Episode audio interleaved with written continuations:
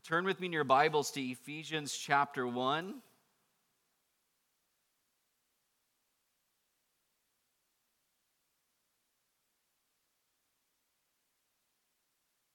This morning we are continuing our study through the book of Ephesians with a, a, series of studies where we're, we're learning from Paul's praise to God in Ephesians chapter 1, verses 3 through 14.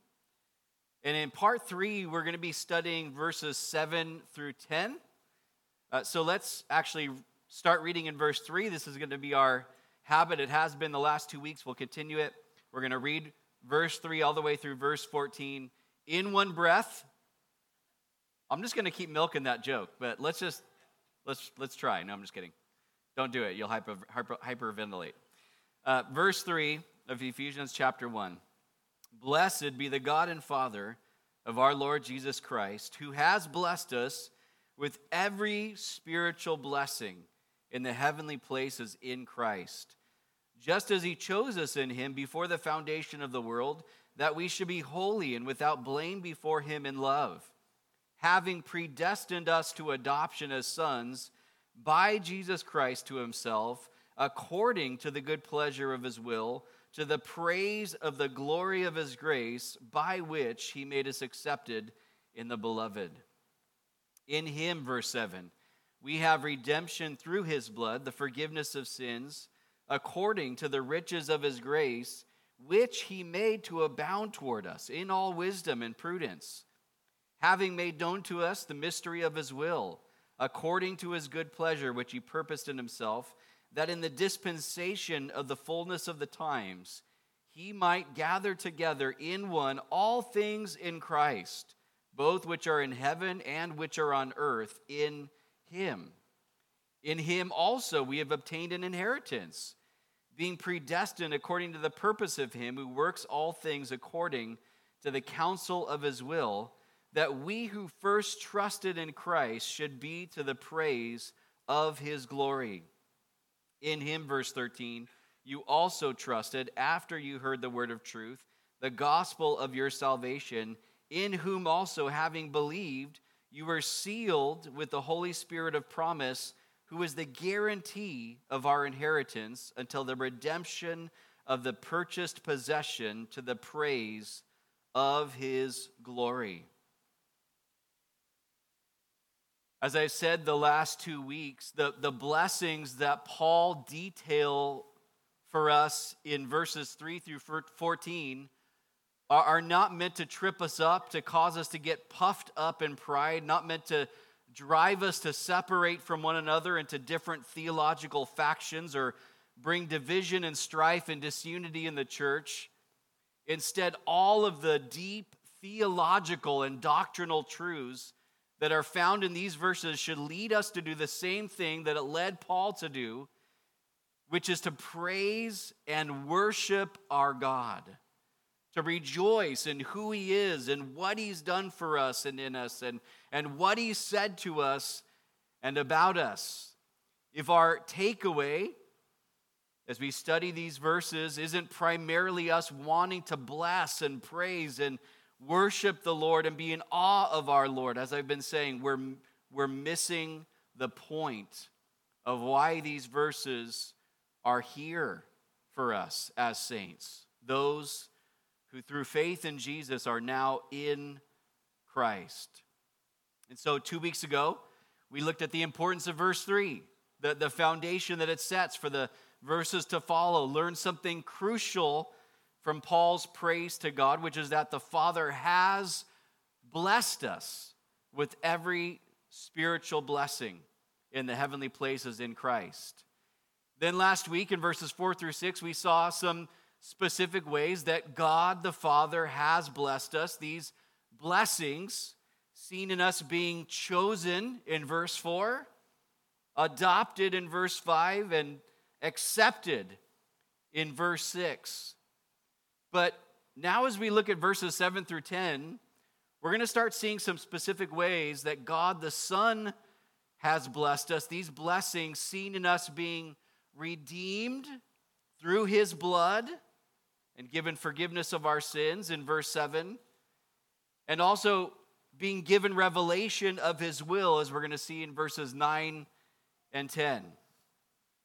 And we're going to continue even into verse 12 to see more ways that God the Son has blessed us, and, and then following that up, see ways that God the Holy Spirit has blessed us. But with God's Trinitarian involvement in mind, I want us to look at a quote uh, by Warren Wiersbe, who uh, just helps us to kind of have the right mindset as we consider the work of our God in these verses. He wrote this He said, We should not think that each person of the Godhead works independently, because they all work together to make possible our salvation.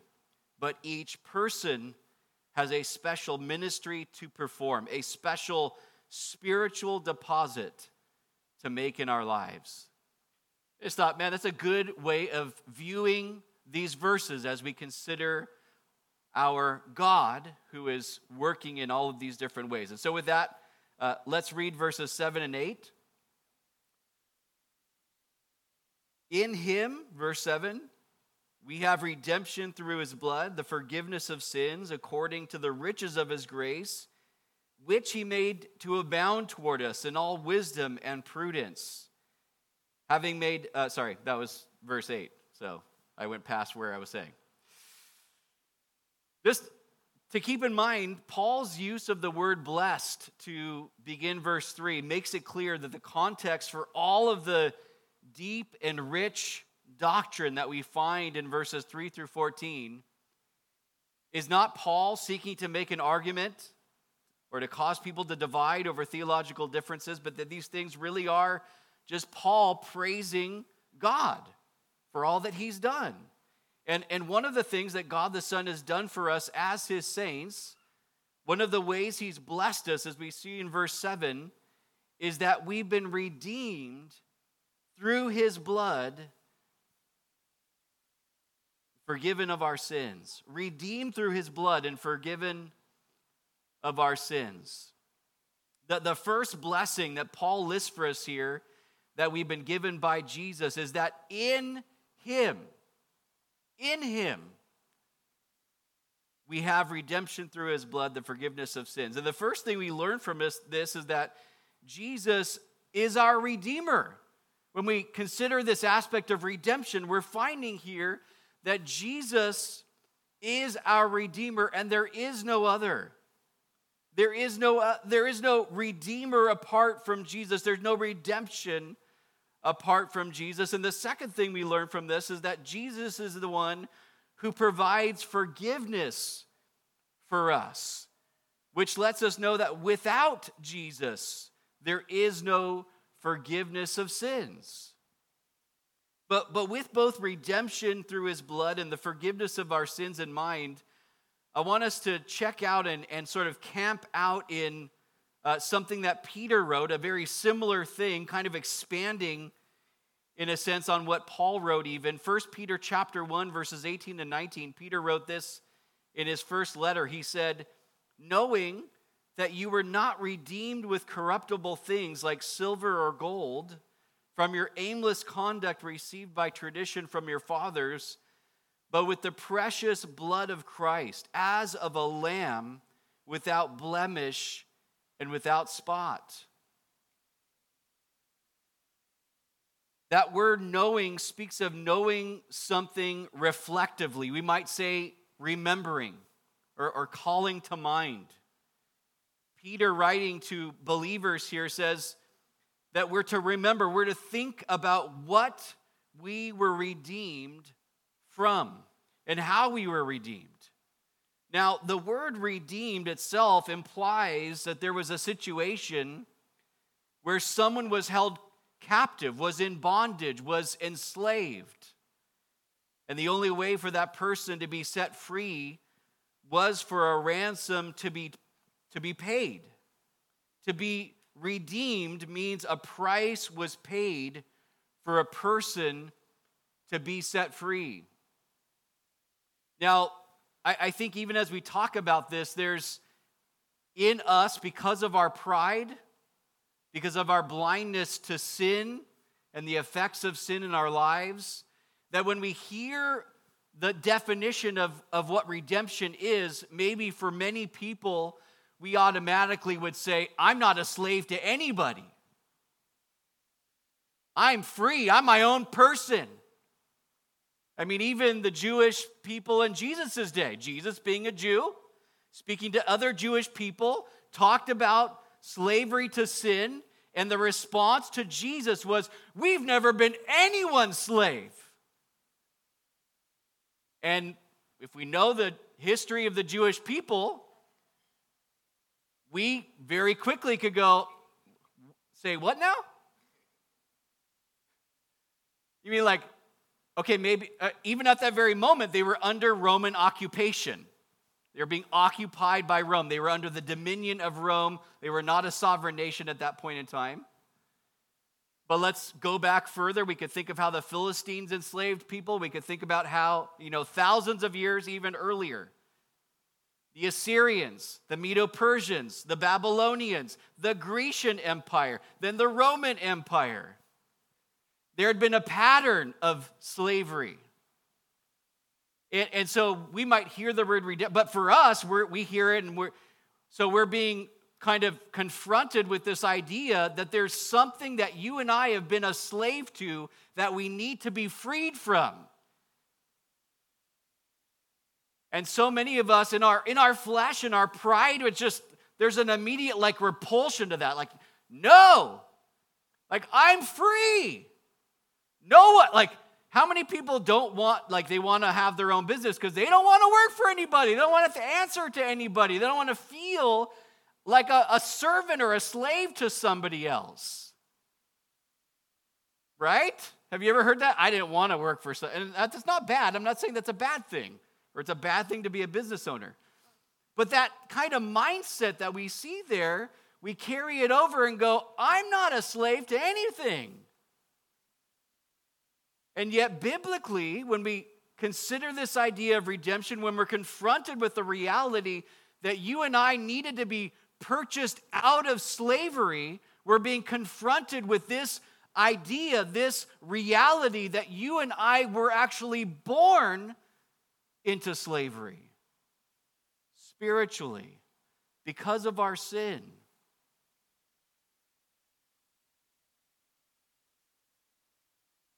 Each one of us, because we're all born with the sin nature that we inherited from our great, great, great, great, great, great, great, great, great, great, great, great grandpappy Adam, we're born separated from God because of our sin. Even in this very letter that we're considering, we're told that we were, we were dead in our sin, in our trespasses. It doesn't get more bleak than that. On the spiritual reality side, apart from Christ, a slave to our sin and to Satan. We were all born in desperate need of redemption, whether we realized it or not, whether we like it or not. Peter here reminds us that we were not redeemed with corruptible things like silver or gold. In other words, no amount of the things of greatest physical or material value in this world would ever be enough to redeem, to pay the ransom price for the soul of a human being. Gold and silver are both corruptible, they're perishable things. And while they can be used for eternal or spiritual purposes if used rightly, they hold no inherent eternal value. They don't hold the ability to, to be used in redeeming the soul of a man or woman. But in that day, silver and gold coins were used to free a slave out of their slavery. Jesus knew that mankind could not redeem themselves. We could not redeem ourselves. No amount of trying really hard could do it. No amount of money could be paid so that that spiritual debt that we owed would be remedied. And so Jesus gave his life as the ransom, as the purchase price to set us free. The most valuable thing in all of the created universe is the soul of a man or woman. God has given incredible value to human life. And we can say that with complete confidence because the ultimate price that could be paid, God in human flesh giving his life, was paid to save our souls and bring us true freedom. We're to think about and know that we were not redeemed with corruptible things. But then he goes on to say, from your aimless conduct received by tradition from our fathers. Again, Peter is drawing our minds back to, to think about and be reminded of what we've been redeemed from. The aimless conduct received by tradition from our father is, is, is speaking about our, our way and quality of life before we were saved by Jesus. This tradition of our fathers is referring to godless things that have been naturally passed down from generation to generation aimless or uh, empty conduct, void of real meaning or purpose, is what's passed down and inherited through our sin nature. Aimless means that our lives before Christ redeemed us from a heavenly, eternal, spiritual perspective were, were empty. They were useless, pointless, fruitless. We were redeemed from an empty life that was veering off course. See, when the direction of our lives is, is aimed in any other direction than at Jesus Christ, the aim, the goal, the, the direction of our life is off. Jesus is who gives our lives value and purpose and meaning. He's who, make our, who makes our lives full and fruitful and rewarding. So we're to remember what we've been redeemed from, but then we're to focus on our Redeemer and his redemptive work. We weren't redeemed with corruptible things like gold or silver, but as Peter says in verse 19, with the precious blood of Christ. Now, this isn't a Gollum, Lord of the Rings type of precious here. A creepy, precious, weird, gross, greedy, I'm not even going to do the impression. Just going to move on. Come on. Precious, incredible value or worth. The blood of Christ is of incredible, infinite worth. And to further reinforce the, the preciousness, the value of Jesus' blood, we're told his blood was as of a lamb without blemish and without spot. Meaning it was perfect and sinless and pure. Because Jesus was completely perfect and sinless and pure, he alone was qualified to be our Redeemer. Jesus paid the ransom, the price for you and I to be set free and be brought out of slavery to sin and to Satan. And in order to do that, Jesus gave the most costly thing he could possibly give, and that was his blood upon the cross, his life sacrificed for you and me. We've been redeemed with the precious blood of Christ as of a lamb without blemish and without spot. The, the lamb without blemish or, or spot had been a common animal used by the Jewish people to make atonement for their sins for roughly 1400 years or so at the time Paul and Peter were ministering. Starting with the time of the tabernacle being built and the sacrificial system being put in place by God when the Israelites were, were wandering in the wilderness after their exodus from Egypt. Again, a period of 400 plus years of slavery, of bondage, until the time of Christ.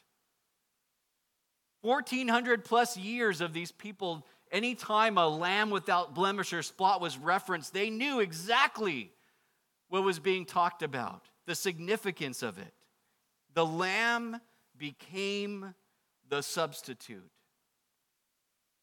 See, without the shedding of blood, as scripture tells us, there could be no forgiveness of sins. So the lamb would be taken to the tabernacle or eventually to the temple once it was built under Solomon. The person would put his or her hand on the animal, its blood would be spilled so that the sins of that person could be covered. But that atonement, that covering of sin, would have to happen continually over the course of a person's life because guess what? That person would sin again and again and again and again. You know you. I know me. How many lambs would we go through in our life? How many times would we have to witness that? And a costly sacrifice. This wasn't like a flippant sort of thing, like we're just throwing away a piece of paper in the waste bin. These were the, each one of these animals represented a, a cost to the person who it belonged to. For it to be spotless and without blemish and pure, it was an animal that was given extreme care. Almost considered to be a part of the family to keep it from getting snagged on a fence or on a bush to where all of a sudden a scar would be put on that animal. It would no longer be acceptable to be used as a sacrificial lamb. And to think about all the times that that happened over and over and over again. It reminds us why we needed a better sacrifice, a perfect sacrifice. Why Jesus is also described in Scripture as the Lamb of God. In fact, in John chapter 1, when John the Baptist saw Jesus coming toward him, he said about Jesus, Behold, the Lamb of God who takes away the sin of the world. You want like a little bit of extra cool insight on that? Sherry in her podcast, actually, a few weeks back, uh, hit on this um, dynamic of, of, of, the, of the lamb and how the, the priest would look to the lamb when it was brought to uh, be brought for atonement of someone's sins. But, but Jesus, as the pure, spotless, sinless, perfect Lamb of God, became our substitute on the cross. Took all of the sin and guilt and shame of all of humanity, bearing all of our sin we can't even hardly bear our own sin in a moment of time, let alone having the sin of humanity thrust upon one individual in one point in time, like Jesus did. So that by putting our faith in Him and His finished work on the cross, we could receive salvation, redemption, forgiveness of sin, be given his righteousness, be made right with the Father, made acceptable in the eyes of God, be brought into the family of God, be redeemed by the blood of Jesus, be given the promise that we will forever be with him. Jesus, as our sacrificial lamb, truly paid it all. He paid our ransom, paid our debt paid all that was necessary to bring us out of slavery to sin and to Satan so that we could live a life of freedom in the Lord and experience the forgiveness of sins that Jesus has provided through his blood. I love it that Jesus said, Look, whom the Son sets free is free indeed. You know, we do things and, and without Jesus, okay, we, we might try really hard, like, okay, I'm not gonna do that thing. I'm gonna be a better person. You're being a better person. It's like, but then there's other lingering things that are still an issue. It's still sin, still there.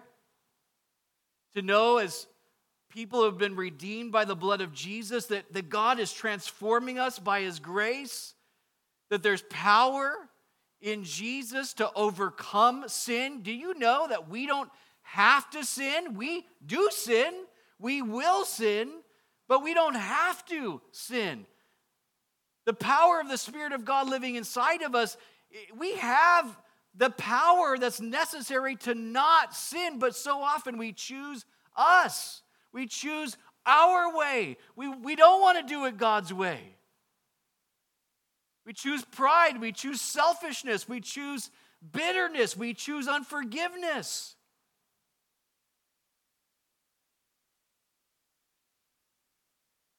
But to know as the people of God that that doesn't put us back that doesn't put us back into this place where we're now separated from God by our sin. We're in that place of, of bondage and, and under the control of Satan, but that, that He's looking at us and He's going, But I, I have it every day, I've got new mercies for you. I want to do something new in your life today.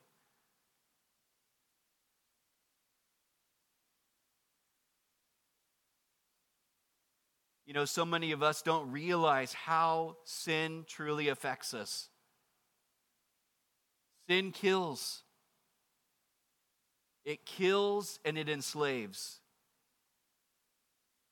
I mean, think about it. Us, us not getting that, humanity not getting that, is, is the oldest trick in the book, is the oldest deception of Satan. It's the original one. Because in the garden, Genesis chapter 3, Adam and Eve are in perfection, and he's given them all the fruit of the trees of the garden to eat except one. Because on the day that they eat it, they'll die. Separation would come. Yes, physical death was going to come as a result of that, but the moment that sin came in, it, it killed our relationship with God. And the thing that Satan spoke to Eve is the same thing that Satan is still speaking to every single person today. You won't really die. You won't really die. It's not really that serious. It's not that big of a deal. But what Satan knows is that we will die. It does kill us. And you know what? He doesn't care about us. You know why? Because his whole agenda is to steal and to kill and to destroy. But Jesus came to give life and that more abundantly. And we praise God that Jesus was willing to be our substitute, our perfect substitution, substitutional sacrifice in our place that we could be forgiven, we could be redeemed by his blood. That's grace. That's grace because you and I know us. We know us. We didn't deserve that. We didn't deserve for Jesus to come to earth and live in the depths of all of our wickedness without sin himself and, and love us the way that he did, and then go to the cross in our place as people are spinning upon him and cursing him and blaspheming him. That's grace. We see this grace in the second half of verse 7 and through verse 8. Verse 7 again, it says, according to the riches of his grace, which he made to abound toward us in all wisdom and prudence the, the third thing we learn from this first blessing is that Jesus has done all of this in us and for us by his grace. This blessing of redemption, of forgiveness of sins, has been provided to us according to the riches of his grace, which he made abound toward us in all wisdom and prudence. See, in Jesus' infinite wisdom, and prudence, or that word prudence could also be uh, translated as understanding or purpose. He decided to shower, to lavish his grace upon us, made it abound toward us. And we see the riches, the wealth, the abundance of His grace in how He redeemed us through His blood and has forgiven us of our sins. He didn't owe us redemption or forgiveness, nor were we deserving of Him sacrificing His own perfect, sinless life to provide those things for us. And that reality is what helps us to see that we've been showered with the riches of His grace. Guys, again, these things should in us just cause us to want to praise the Lord. God, why?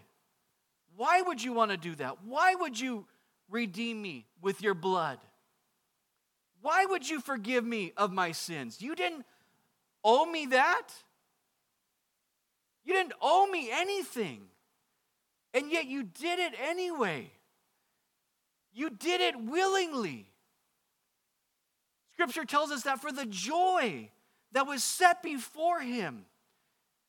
That's you and me. The joy that was set before him. He endured the cross, he despised the shame.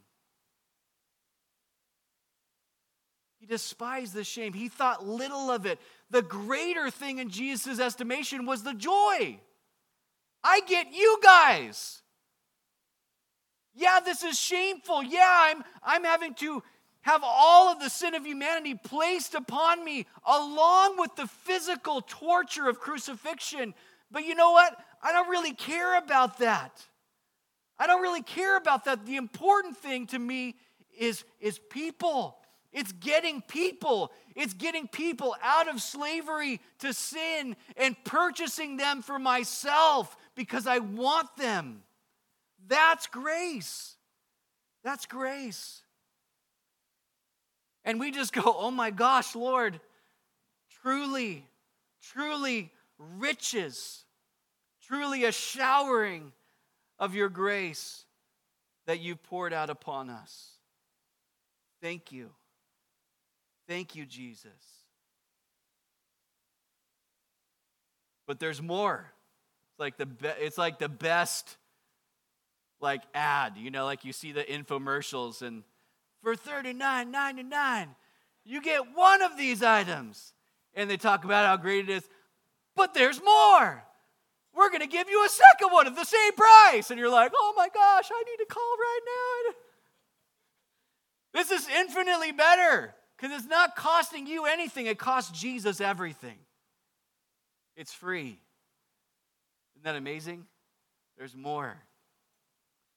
Verses 9 and 10 having made known to us the mystery of his will, according to his good pleasure which he purposed in himself, that in the dispensation of the fullness of the times he might gather together in one all things in Christ, both which are in heaven and which are on earth, in him. The, the second blessing Paul lists for us that we've been given by Jesus is that he's made known to us the mystery of his will. Now, we might look at that and go, I don't know, your will still seems pretty mysterious to me most of the time.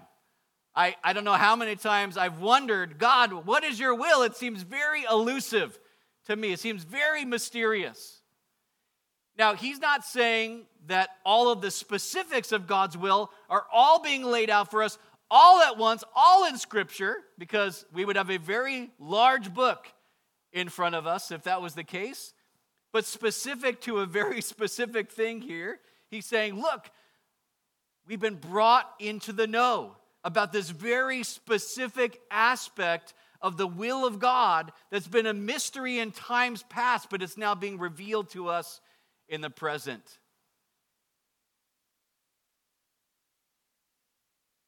He has made known, He's revealed, He's given uh, he's given us revelation regarding the mystery of his will. And biblically, just so we're all on the same page, this word mystery here does not refer to something that's never made known, like that old Unsolved Mysteries television show. Um, I have a really funny story about my wife and I from early on. Like watching Unsolved, you know, oh, what's the, like she was getting freaked out by it. It's like, what's the problem? Like, it's unsolved. The problem is it's unsolved. It's like one of the best is like we always say, like it's a moment in time early. Now 22 years married. It's like unsolved. It was unsolved. That's why it's so freaky, right?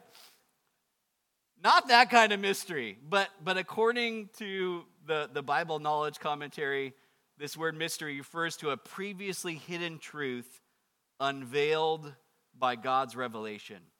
A previously hidden truth unveiled by God's revelation. And Paul goes on to explain what the mystery of God's will is that we've been given revelation about in verses 9 and 10. First, we see the reason for the revelation that it was according to his good pleasure, which he purposed in himself. And this phrase is already something we've seen Paul write. In verse 5, we saw that our adoption by the Father was according to the good pleasure of his will. And now, here, we see that the revelation that the Son, Jesus, has given us into the mystery of his will was also according to his good pleasure. It was according to his good pleasure, which he purposed in himself, that he himself planned beforehand.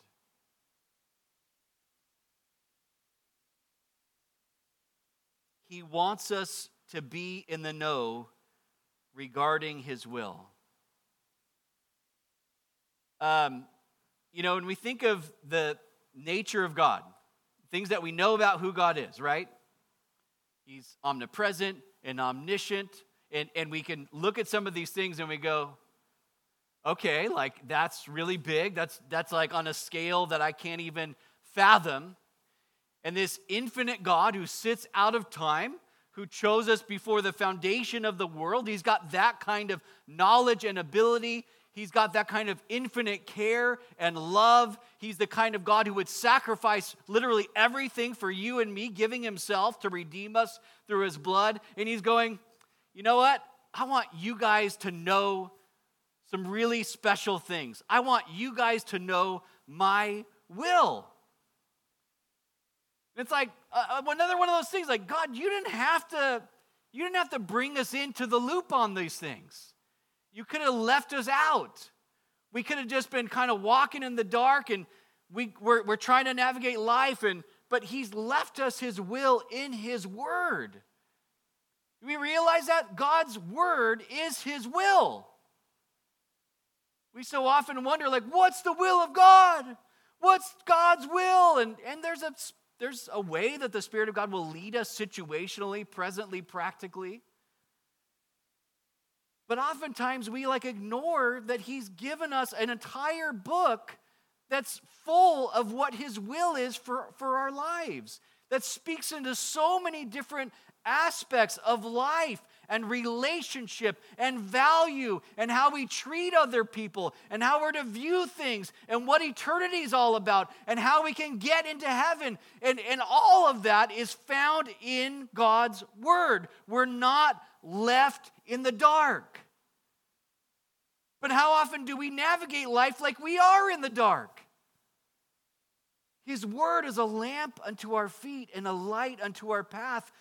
Guys, we need to let it be the light that God's called it that it should be. We need to be people of the Word.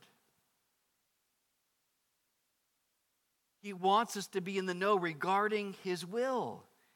And through Paul's letter here to the church in Ephesus, he brings us greater revelation regarding things in His will that were previously a mystery in ages past, like Gentiles becoming one with Jews to become this amazing thing that Jesus has created called his church.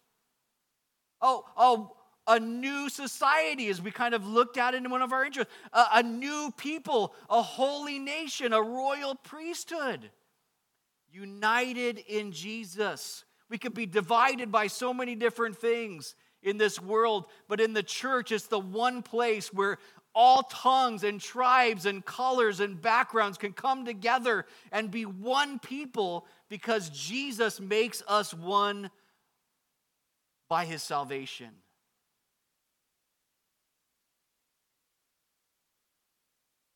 Jesus takes pleasure in including us into those things that previously were a mystery to us, but were in his mind to bring about. And then in verse 10, we see that this, uh, see what this revealed mystery of his will is that Paul is referencing here, that we've been brought into the know about. He says that in the dispensation of the fullness of the times, he might gather together in one all things in Christ, both which are in heaven and which are on earth in him. That word dispensation just refers to a, a, stewardship or an administration, a method of, of tending to or, or managing the affairs of a group of people. And, and I want us to understand something here because some have wrongly isolated this one verse and, and falsely come to a conclusion that somehow Paul is, is really um, giving us a, the doctrine of universalism here that in the end, all things are going to come together, everyone's going to be saved, it's all going to work out in the end. Uh uh uh. That's not what he's saying. It's not what he says throughout the rest of this letter. It's not what the rest of the New Testament writers or anyone, any place in the New Testament speaks about. Salvation is only available to the living on this side of heaven and only available to those who repent of their sin and put their faith in Jesus Christ. There is only one way to the Father, and that's through Jesus. But clearly, Jesus does have a plan, not just for the present, but also for the future, which he's including us in. And I have three different quotes I want to show you which sort of build upon each other and shed some needed light on this passage. So, uh, Warren Wiersbe said about this, he wrote, This letter has much to say about God's plan for his people, a plan that was not fully understood even in Paul's day. The word mystery has nothing to do with things eerie. It means a sacred secret once hidden, but now revealed to God's people. We believers are a part of God's inner circle. We are able to share in the secret that God will one day unite everything in Christ. Ever since sin came into the world, things have been falling apart. First, he says, man was separated from God, Genesis chapter 3. Then man was separated from man as Cain killed Abel in Genesis chapter 4.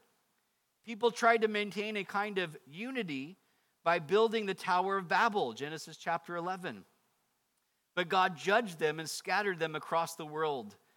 God called Abraham and put a difference between the Jew and the Gentile, a difference that was maintained until Christ's death on the cross. Sin, he says, is tearing everything apart. But in Christ, God will gather together, uh, God will gather everything together in the culmination of the ages, we are a part of this great eternal program. John Stott also said about this, he wrote, Already Christ is head of his body. This is actually something Paul's going to speak about even at the end of this chapter. He says, Already Christ is the head of the body, uh, the church, his body, the church. But one day, all things will acknowledge his headship. At present, there is still discord in the universe but in the fullness of time, the discord will cease, and that unity for which we long will come into being under the headship of Jesus Christ. And then finally, David Guzik said about this, he wrote, God's ultimate plan is to bring together, to ultimately resolve all things in Christ, either through Jesus as a Savior or Jesus as a judge. This will happen in the fullness of the times. The word for gather together has the idea of to unite or to sum up. It was used for the process of adding up a column of figures and putting the sum at, up at the top. Paul's Paul's idea is that God will make all things add up at the end. And right now, he is in the process of coming to that final sum. This is the great resolution and deliverance that even the creation groans for Romans chapter 8, verses 18 through 22. The day when every wrong will be righted and every matter resolved according to God's holy love and justice. He has a plan. He has a plan. Isn't that a great thing to know? God has a plan. Everything seems out of control in our world. God has a plan. Everything's out of control in your life, maybe. God has a plan. In the riches of his grace and in his infinite wisdom and understanding, he has revealed to the church age what was previously not known in ages past. And this revelation should give us greater confidence in Jesus, who is both Savior and Judge, knowing that He has a plan and will be faithful to carry out that plan that He's made us a part of. But these truths also remind us how badly this world needs Jesus' redemption and forgiveness. And maybe for some this morning, that's even one of us. We're going to learn some more from Paul's praise to God next week. I'm going to have the worship team come back up. But, you know, we all sin. We all sin. Every one of us. All have sinned. Every single person falls short of the glory of God. There is none righteous, no, not one, Scripture tells us. He who says he's without sin is a liar. The truth is not in him, Scripture tells us. So we're confronted with this thing that our pride just wants to. I don't. Don't tell me I'm a sinner. Don't tell me that I'm enslaved. Don't tell me that I have a problem that needs to be figured out and that I can't do it. I can't overcome it that I need someone else's help. And yet, the reality of Scripture is that you need help and I need help. Every single one of us needs help. That no amount of money, you can be the richest person in this world, you cannot buy your redemption. You cannot save your soul from an eternity in hell, but by the gracious free gift of Jesus Christ. Salvation is available to every single one of us, every single person in all of humanity.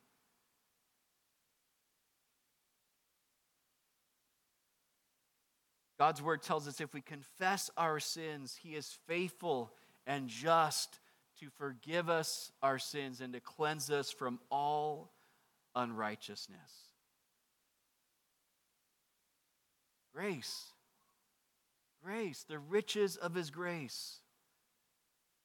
And so, even for those of us who know Jesus personally, we sin. And there's things that we need to confess to the Lord. And, and, we need to come back to him and go, God, please, I, I blew it. I was, in, I was walking in my pride. I was acting selfishly.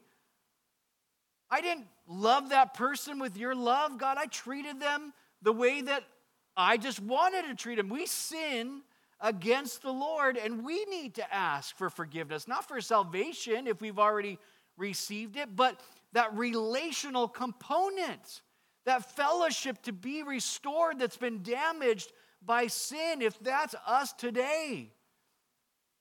To not just be in that place of gratitude, gratitude because we should be at what Jesus has done for us, but also relationally to go, man, Lord, there maybe there is some things in my life that I've been ignoring, I've been sweeping under the rug, I've been making excuses for, and Lord, today, forgive me. Cleanse me. God, I'm sorry. But if you've joined us this morning and you have never put your faith in Jesus Christ, Scripture is very clear Every single person is born under sin, born into bondage. And the only way for freedom to come, the only way for forgiveness to come, is by the sacrifice of Jesus, the blood of Jesus, the forgiveness of Jesus. And this morning, He is holding that out to every single one. God's desire is that none would perish, all would come to repentance. God really, truly does not send people to hell. People send themselves to hell by rejecting his free gift of salvation. No one's going to go to hell and be like, I was, I. No. There's an opportunity that's given. The choice is to be made. And today is a new day. It's a new day to say, Lord, I'm going to surrender my life to you. I want to be set free. I want forgiveness. I want to be saved. So, would you pray with me? Lord God, we thank you for your word this morning. God, thank you for blessing us with every spiritual blessing in the heavenly places. Lord, thank you that Jesus, you have provided us with redemption through your blood. You paid our ransom. You wanted us to be free. Jesus, you wanted to forgive us of our sins, even in all of our rebellion against you, in all of our pride. That Jesus, your desire was to forgive, and you did everything necessary in order for that forgiveness to be ours. And Lord, maybe for some of us today, Lord, we, we've experienced the freedom of Jesus, we've experienced the salvation of Jesus. But today, there's some things in our lives that we need to confess to you, we need to repent of today.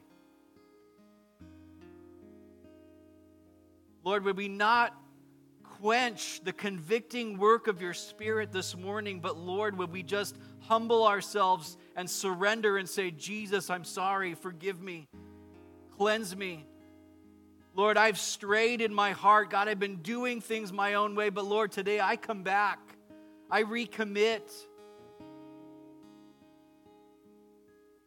Or Lord, I'm struggling with this certain thing in my life, this certain sin, and God, I want full freedom. I want full victory over these things. God, would you meet them where they're at? Lord, would you strengthen them and give them power to overcome temptation? To abstain from the sin, Lord, that's been tripping them up. Lord God, thank you for your amazing grace, the riches of your grace, Lord, which you've lavished, Lord. You've showered abundantly upon us, Lord. Knowing that we were undeserving, Lord, knowing that we were unworthy of all these things, Lord, you did it anyways because of your great love for us your great desire for us. But look, if you're here today and you've never first just opened your heart to Jesus Christ, you've never received his salvation, the forgiveness of your sins, to know that your debt has been paid, to know that your freedom has been purchased with the blood of Jesus, today that can all change. If that's you, would you just raise your hand so I can pray for you where you're at and you're going, Look, that's me. I want my sin forgiven today. I want Jesus to save me, to set me free from slavery to sin. Is that anyone in here today that you would say, That's, that's, that's me, Jared? Pray for me. Maybe any this morning that you've wandered from the shepherd and overseer of your soul, and you're going, Look, I need to come back. I need to recommit today. Is that anyone that I could pray for you? Would you raise your hand and go, I, I, I want to return today?